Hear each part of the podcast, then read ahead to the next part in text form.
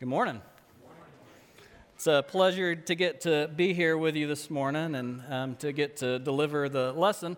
Chris is, is, well, he's not technically out of town because he already came back, but Chris is getting a day off today, and so I'm excited to get to deliver the message.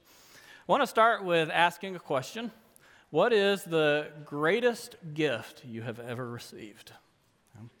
Mine happens to be I have to be careful because my wife and my in laws and my parents are here, but I'm going to say this anyway. Mine happens to be Blaine and Rachel Whitlock socks. Okay? And I got them at the, uh, at the young adult Christmas party last weekend. Um, you know, the tagline, the gift that keeps on giving, has been used for years to market products. RCA used it to market their color television sets in 1963. The ad said, Stamp it with special care this Christmas. Give the gift that keeps on giving from RCA Victor. Kodak Camera used it to market their Trimlite Instamatic 18 camera in 1977 with the line, The gift that keeps on giving, picture after picture. But honestly, I think the person who said it best was Cousin Eddie in the movie National Lampoon's Christmas Vacation. So, so if you remember the movie, Clark was expecting a, a, a big bonus, but it hadn't arrived yet. Uh, hadn't shown up in the mail, and all the family standing around, and the, the doorbell rings, and there at the door stands kind of a sheepish mail delivery guy, and he was very apologetic. This, this had fallen between the seats, and he wanted to be sure that it got delivered. And so Clark takes the envelope, and he slams the door in his face, and he holds it up, and it's, it's from his company and he just knows this is the Christmas bonus he's been waiting on. And so, in front of the whole family, he walks around and, and starts sharing with them all of the amazing things he's going to do with his Christmas bonus. In fact, he tells them all that he's going to put a swimming pool in with this bonus. And, and it's good news that the check showed up because he had been sweating it out a little bit. He had actually already written the deposit check for it, and, and the check was going to bounce, but, but now everything was going to be okay. And this year, he thought maybe there would be enough left over to take everyone on a vacation. And, you know, they're all excited. And he talks about in the spring, he's going to invite them in for the dedication of the swimming pool. And so everyone's saying, Clark, open it. We want to see how much it is. Open it. And he peels back the envelope and peers inside. And The color kind of falls from his face. And his wife says, Is it more than you expected? And he reads, subscription to the Jelly of the Month Club. And from the back of the room, the only voice you can hear is awkward cousin Eddie say, Clark, that's the gift that keeps on giving the whole year. Be it a Jelly of the Month subscription or a camera or a color television, we can all admit that a gift that continues to provide benefit long after getting it is one of the best types of gifts to get like these socks that I intend to wear for many years to come. so, this time of year, we think a lot about gifts. We often talk about Christ as the greatest gift that God has given us. And I want to dig a little more into this thought by reading Matthew chapter 16, verses 13 through 18. So I'd like for you all to open your Bibles and turn there with me to Matthew chapter 16, 13 through 18. While you're getting there, just a little bit of context. This passage is significantly past the birth of Christ. He's in his 30s in the middle of his public ministry here. Um, and this passage gives us a glimpse into a teaching moment between Jesus and his disciples that really serves as a hinge point in his focus. In fact, immediately after this text, um, we see that Jesus begins the process of preparing his disciples for his impending death and resurrection. Let's read together verses 13 through 18 of Matthew 16. Now, when Jesus came into the district of Caesarea Philippi, he asked his disciples, Who do people say that the Son of Man is? And they said, Some say John the Baptist, others say Elijah, and others Jeremiah or one of the prophets. And he said to them, But who do you say that I am? Simon Peter replied, You are the Christ the Son of the living God. And Jesus answered him, Blessed are you, Simon Bar Jonah, for flesh and blood has not revealed this to you, but my Father who is in heaven. And I tell you, you are Peter, and on this rock I will build my church, and the gates of hell shall not prevail against it. We often talk about the gift of Christ, but we don't often notice one of the most important gifts from Christ, and that is the church. The gift that has been giving for 2,000 years and will continue to give until all of God's people are called home. This morning, we are going to look at first at these words of Jesus, and we're going to think about what makes the church special. We're then going to talk about the, what the church is not, some things that the church is, and finally, we're going to end by getting personal and talking about where you fit in the church. There are several things about the church I notice when I read this dialogue between Jesus and Peter. But I want to start the discussion with this. Our most foundational takeaway is that the church is built on the identity, on the deity of Christ.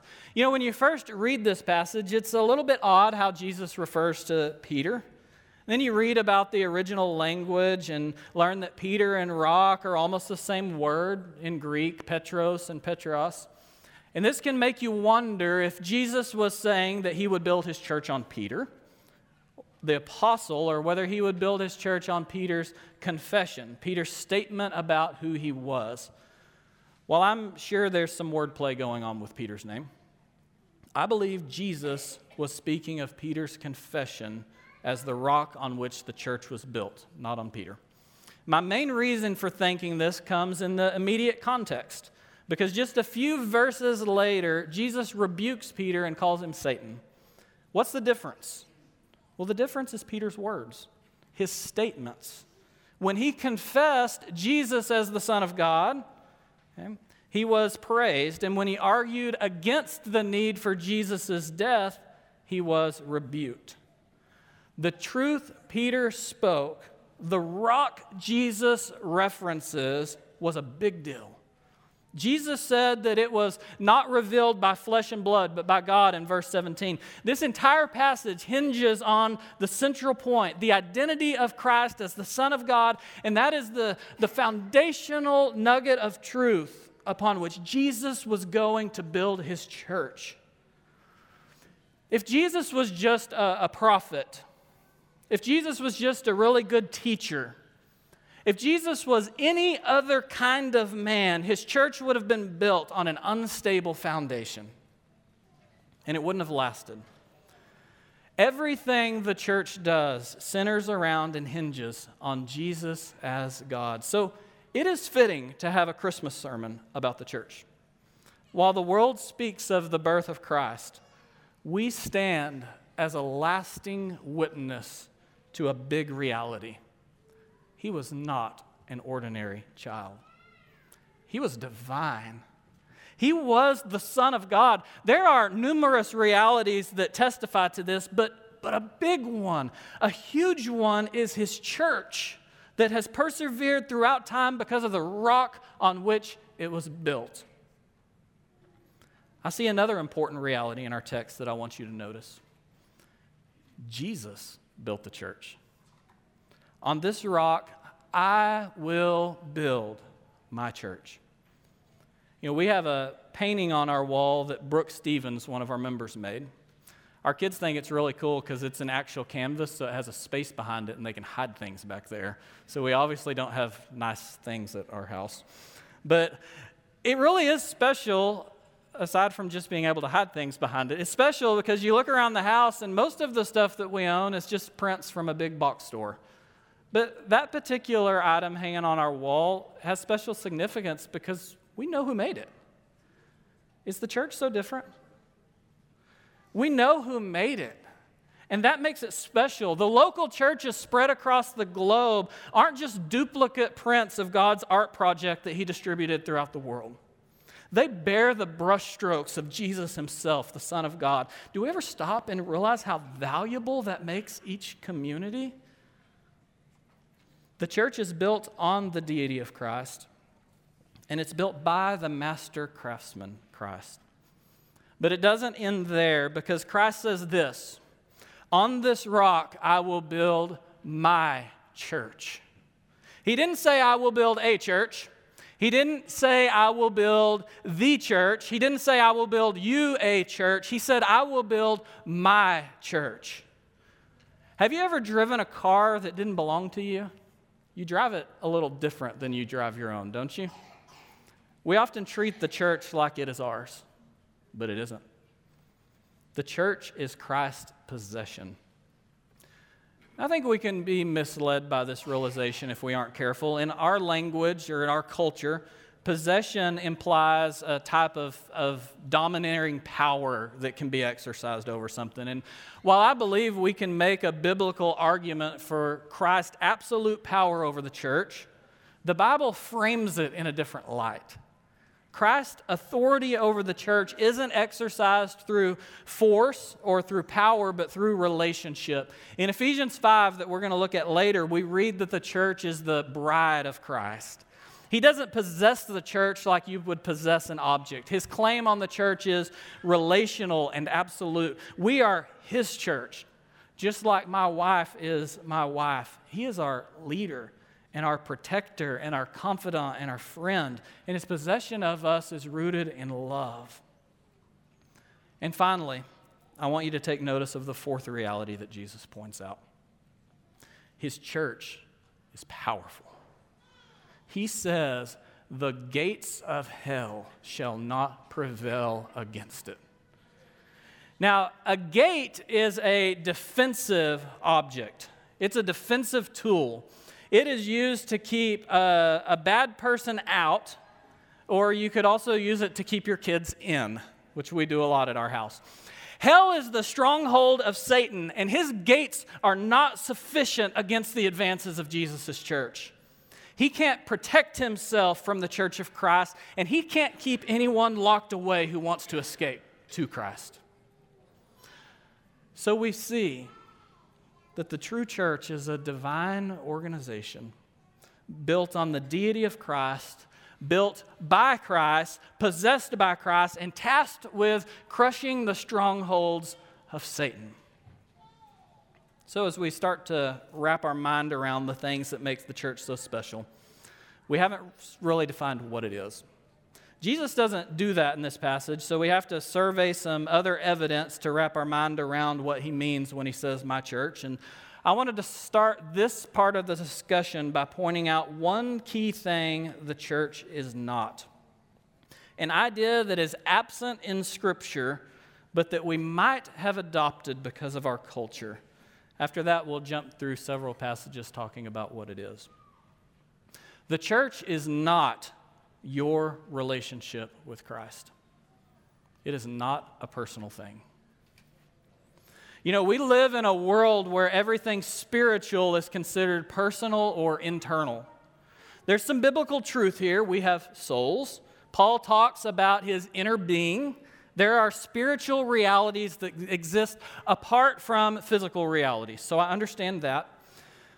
But what is interesting about our culture is that we have completely split the physical from the spiritual.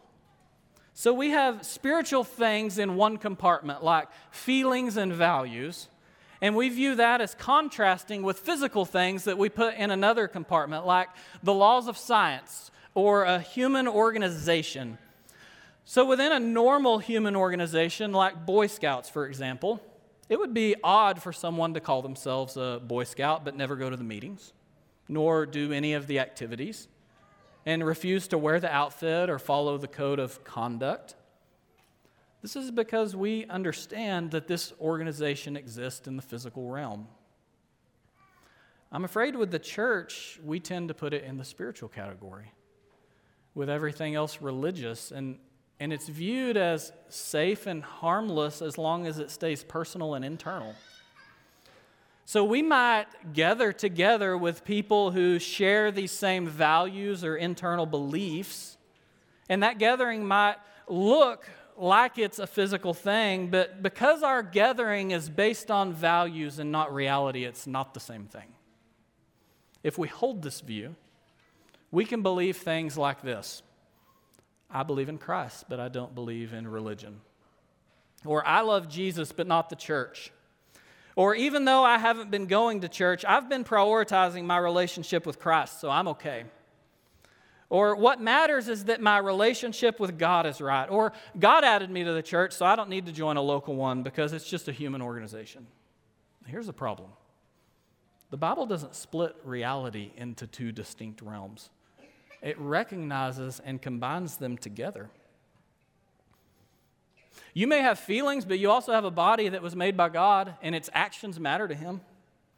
Your personal connection with Christ is important. And, and while there are distinct and personal elements of our faith, our true relationship with Him has both an internal and an external element. And the church is the tangible, physical engine that defines our relationship with Christ. Jesus. Jesus looked like a man.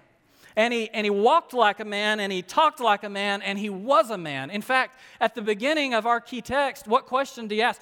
Who do you say the Son of Man is? He called himself the Son of Man. It's a very physical element of who he was.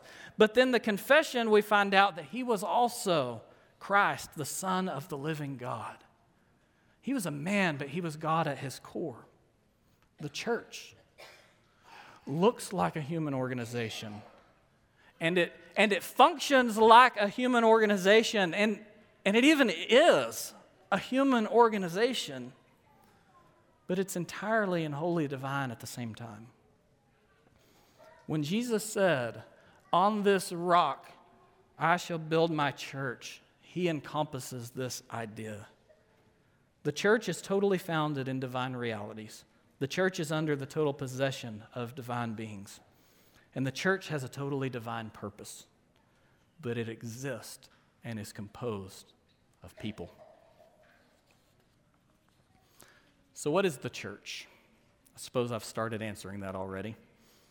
The church is a divine organization made of humans with structure, expectations, and responsibilities, and it's central to our daily walk with Christ. So, we've established from our key text that it's a divine organization. I want to point out the obvious, obvious fact it is composed of humans. I think this is something we can let drift out of sight. God established this pattern of interacting with mankind in the Old Testament when he set a group of people aside for himself, and he continues it into the New Testament. We see in Acts chapter 2, verse 47, that the Lord added to their number day by day those who were being saved. We can use this, uh, we can use this passage incorrectly if we aren't careful by pointing out that the Lord was the one adding the people we can hyper individualize it and make it seem as if our belonging to the group is less important than God's action of proclaiming us as part of the group. But that's not so. Those are both important. The point here is that we don't add ourselves. We aren't the ones added because of our genealogy. We don't get the privilege of adding others. God does the adding, but He adds us to something, and that something is a community of people. In Acts 2:44, it describes that community right before. All who believed were together and had all things in common. So, it's a divine organization. It is made of humans. It also has structure and expectations and responsibilities.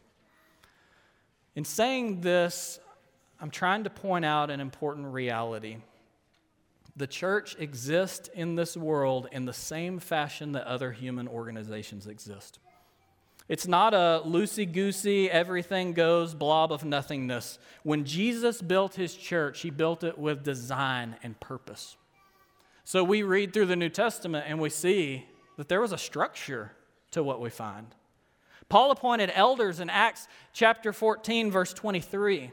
Scripture speaks of the office of deacons and elders in 1 Timothy 3. In 1 Corinthians 12, Paul calls the church a body.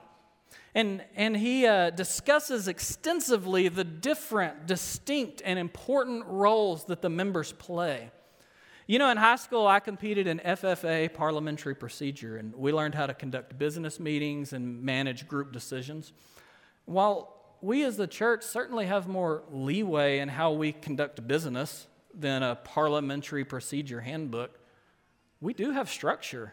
And there is an organization to, to how we're set up. Adding to the picture of structure is our expectations and responsibilities. There's both internal and external. Um, looking at the internal first, we see in 1 Corinthians 5 about the responsibility that we have to preserve a unique identity by setting standards for the type of behavior that we admit in our members, that we permit in our members. This was a case of sexual misconduct in 1 Corinthians 5, but at the end, he lists a wide range of other behaviors that we are not to permit. Furthermore, we see an expectation of encouragement in building one another up. In 1 Corinthians 14 5, 1 Corinthians 14 12, and Hebrews 10 24, we're called to this. We see examples of the church gathering to learn and grow. In Colossians 4:16, we see that they gathered together to read the letters of the apostles. In Galatians 6:2, we read about the expectation of sharing one another's burdens. We also see that there were external expectations, expectations in the community. In Ephesians 3:10, we read that the church is the conduit through which the rulers and authorities in heavenly places are exposed to the manifold wisdom of God. In 2 Corinthians 5 18 through 20, we read that we, as the church, are given the ministry of reconciliation, serving as ambassadors for Christ and bringing the world back to Him. So it has structure, it has expectations and responsibilities. And finally, we see that the church is central to our daily walk with Christ. And this is probably the thing that we most often forget. Open your Bibles to Ephesians chapter 5. In Ephesians 5, verses 22 through 23, there's a beautiful metaphor painted of Christ and the church and a marriage. And I think it's important to notice if you read through this passage that it never talks about you as the bride of Christ, it talks about the church as the bride of Christ. Our relationship with Him is only through the collective identity we have as His bride. Verses 23 and 24. For the husband is the head of the wife, even as Christ is the head of the church, his body, and is himself its Savior. Now, as the church submits to Christ, so also wives should submit in everything to their husbands. So we start with the idea of headship and submission to him. But the text goes on to say this Husbands, love your wives as Christ loved the church and gave himself up for her that he might sanctify her, having cleansed her by the washing of water with the word, so that he might present the church to himself in splendor, without spot or wrinkle or any such thing, that she might be holy and without blemish. We see here that Christ gave himself for us.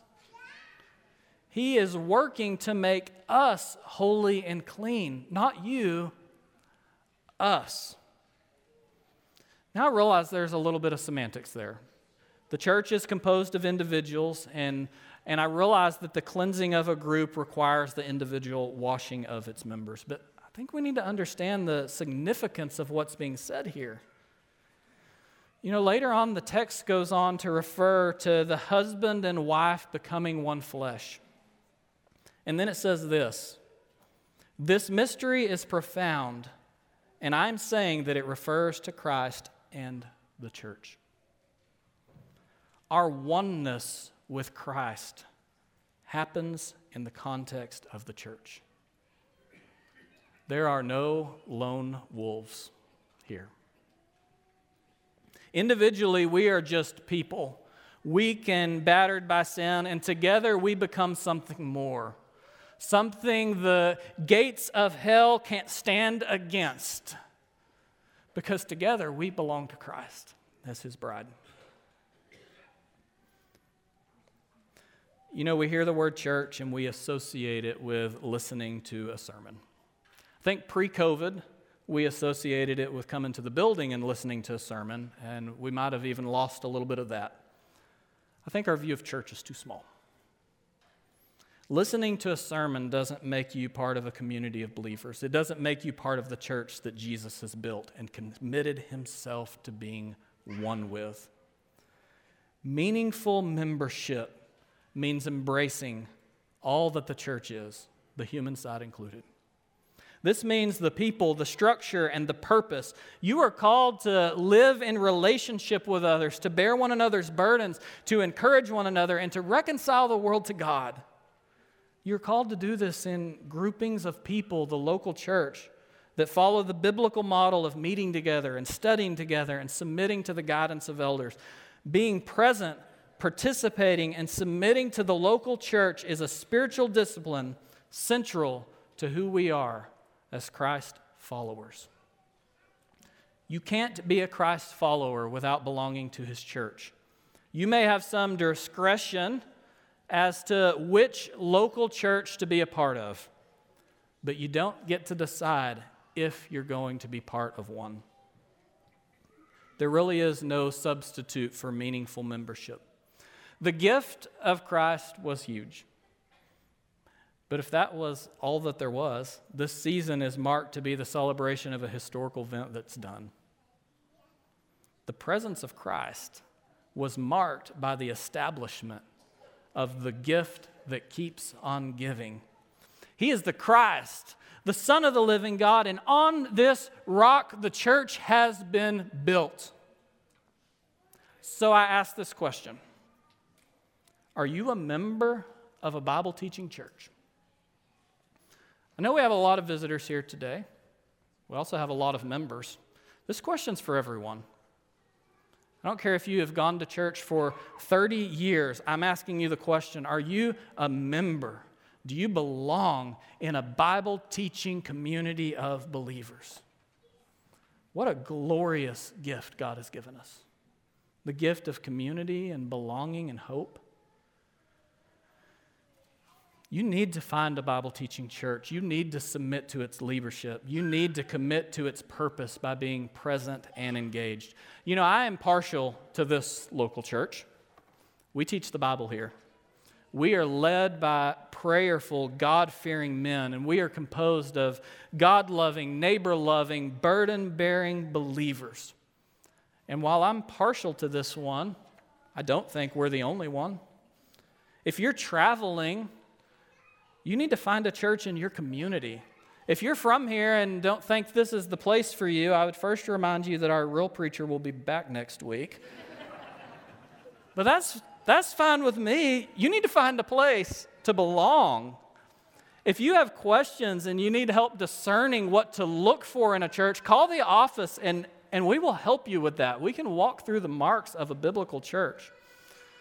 You know, I know we have a lot of people joining us online maybe because of holiday travels. And if you're one of our members who's traveling, I'm thankful for the technology that allows you to do this, and we are excited to hear about your stories next week.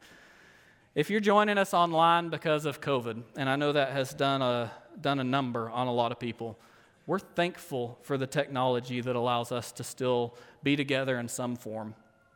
But you know, you, you need more connection than just a worship service. You need to be serving to the degree that your health allows. You know, we've tried to do a good job of staying engaged with our membership, and it's been tough knowing who needs extra encouragement. So, if you're someone who's sitting out there listening and you need some extra encouragement and you don't feel like you're getting it, call us and let us know so that we can be sure we're engaging, that we're bearing the burdens like we are called to. But we still encourage you to be involved in the work. There are things that you can do even if you can't be here in purpose, in, in, in person. You can write notes. We have a whole evangelism program called World Bible School that, that can be conducted through the mail and online. You need to be serving no matter where you are. If you're joining us online because it's more convenient, you need to be here. This is a special and powerful gift that sustains our spiritual life. Without it, without the church, we are wasting away spiritually. If that's you, I invite you to join us next week and engage with the work and reboot your relationships. If you've been attending worship, but you're not connected, if you're not connected socially into the work of a ministry here, I want to call you to take advantage of the gift that keeps giving. This church has been built on the rock of Jesus, the church that the gates of hell don't stand a chance against. Thank God for Christ's birth. Thank God for his resurrection. And thank God for the church. If you have a need this morning, we invite you to come forward as we stand and as we sing.